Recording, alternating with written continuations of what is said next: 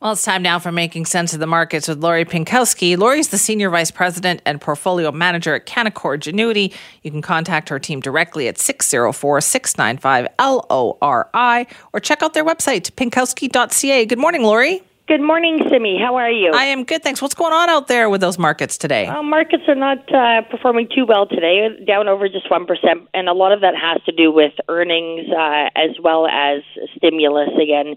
So I think that's really the flavor of uh, of the week and probably for the next uh, few weeks. Uh, this week is the busiest uh, week for earnings, and after the bell, we've got Apple reporting and a few others. And uh, you know, it's been a little mixed. Although uh, there's uh, over 70% of companies have beat uh, on revenue, and so again, things have are still improving. Uh, but markets want to see more, and they want to see the stimulus package uh, approved for sure and moving forward. Right, because the last couple months were pretty good in the markets, weren't they? Because I just got my statements yesterday, and I thought, oh, okay, so Lori sure was bang on. Stuff was doing very well. I know, and that's what I continue to say. You know, I mean, when the vaccine was uh, announced in November and we had gone through the U.S. election, uh, you have to look forward, right? You got to change quickly with uh, with the news that's coming out there, especially with news that big. And even though we're hearing you know, a lot of stories right now in the media that, you know, vaccines have slowed to a trickle and we're not getting any and all this kind of stuff. I mean, Pfizer's trying to ramp up production.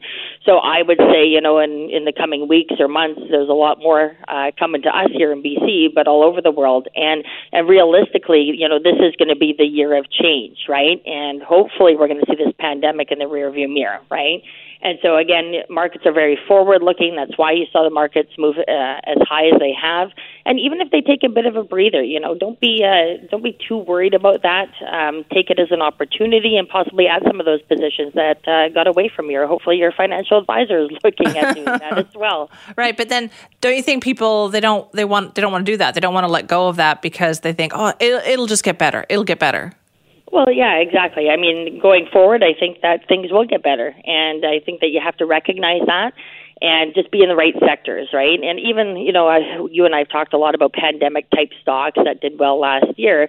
Again, just remember as we come out of this recession, there's other sectors that may do uh, even better. So again, uh, nothing stays the same forever, and you're going to have to look at making changes, or hopefully your financial advisor is doing that for you. Okay, and what about sectors? Like some people really want to invest in like certain sectors.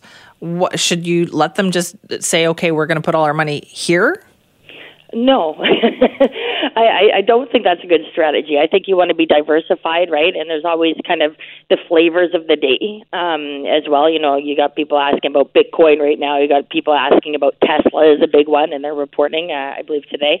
And so again, you just want to remain diversified and be in those, you know, certain sectors that are working for you and uh, avoid some of those ones that aren't. And this is where, you know, when you and I mentioned last week, talking about the past two decades, right, that I've been managing money. My anniversary was on Monday uh, for managing retirement That's portfolio. right. Congratulations. And thank you very much. And, you know, there's a lot of lessons that I've learned uh, over 20 years. And, you know, thinking about all the things we've been through, you know, the tech bubble bursting, 9/11, the financial crisis, the Greek credit crisis, the crash of oil in 2015, the trade war crash in 2018, and then now the pandemic, right?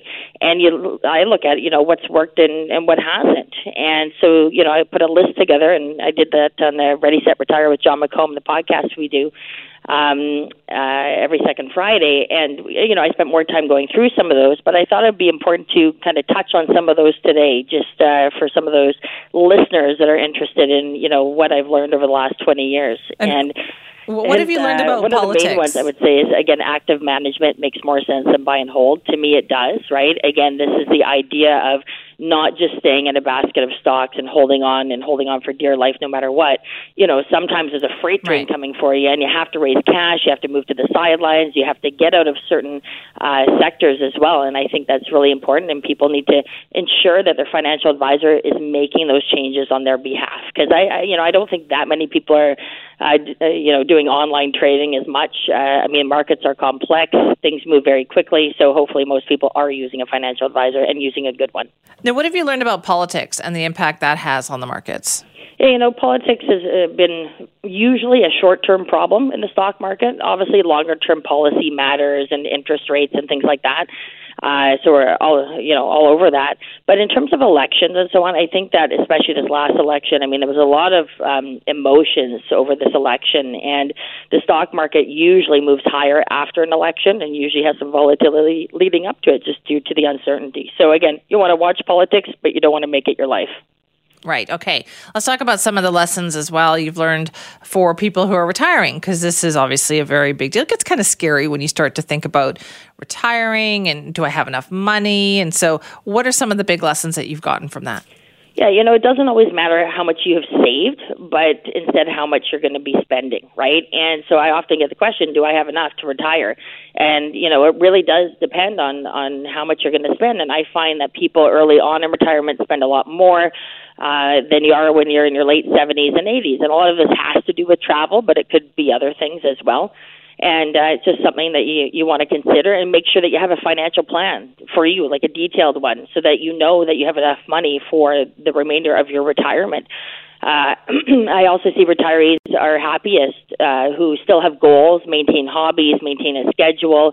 Um, there's lots of different things that people do besides traveling, whether it's golfing, spending time with children, volunteering, all those sorts of things. And things will open up again after COVID. So have those goals going forward um, you know, not, another one. Not everyone wants to leave a bunch of money to their children. I oh. think people are. Don't tell my uh, kids that. Jeez. so I think that you know that can be quite a surprise uh, to some. But the thing is, is that your your house is a big asset that's going to be left uh, to them as well. So maybe spend what you need, and if you have more than you're going to spend in your lifetime, then early gifting is is an option as well. And we speak to to clients a lot about that. And again, having qualified investment team, you can't afford to have a massive loss in retirement because you're drawing income. You need to get back to where you were as quickly as possible. And this again goes, uh, you know, on the idea of, you know, don't hold underperforming stocks just because you don't want to take the loss. Um, going back to markets and some of the lessons, right? It's okay to throw in the towel on a position that's not making money, or hopefully your financial advisor is doing that. Because if you only sell your winners, think about it, Simi, then you're holding a basket of losers, um, and no one's going to pick 100% correct in their portfolio. And so it is important to, you know, again, be active and make changes to the portfolio, and because nothing stays the same is another one. The world changes, and you have to change with with it. And the pandemic is a prime example of that. And so your portfolio needs to change with it as right. well. Do you think we underestimate like how long we're going to need that money for in retirement? You know, I, I, I mean, when we do a financial plan, and we do a financial plan for every client that comes on board, but yeah, retirement is now one third of your life because people are living so long. So you know you want to get excited about you know living your best life for the rest of your life uh, you know your hard work has paid off but you do need to plan that that money lasts you until the end of your days and uh, and then decide what's important to you in terms of your estate and and who you're leaving money to you know? And so so that is important to make sure that you have enough money um, and like I said retirement is now one third of your life so you need to have a plan for that one third whether it's to keep busy whether it's to make sure you have enough money uh, and you know ensure sure that you have uh, a lot of fun uh, hobbies and, and goals to look forward to as well. All right, staying busy. Lori, thank you so much for your time. Thanks so much. Have a great day, Simi. You too. That's Lori Pinkowski. Lori is, of course, the Senior Vice President and Portfolio Manager at Canaccord Genuity. You can contact her team 604 695 LORI. You can also check out their website at pinkowski.ca.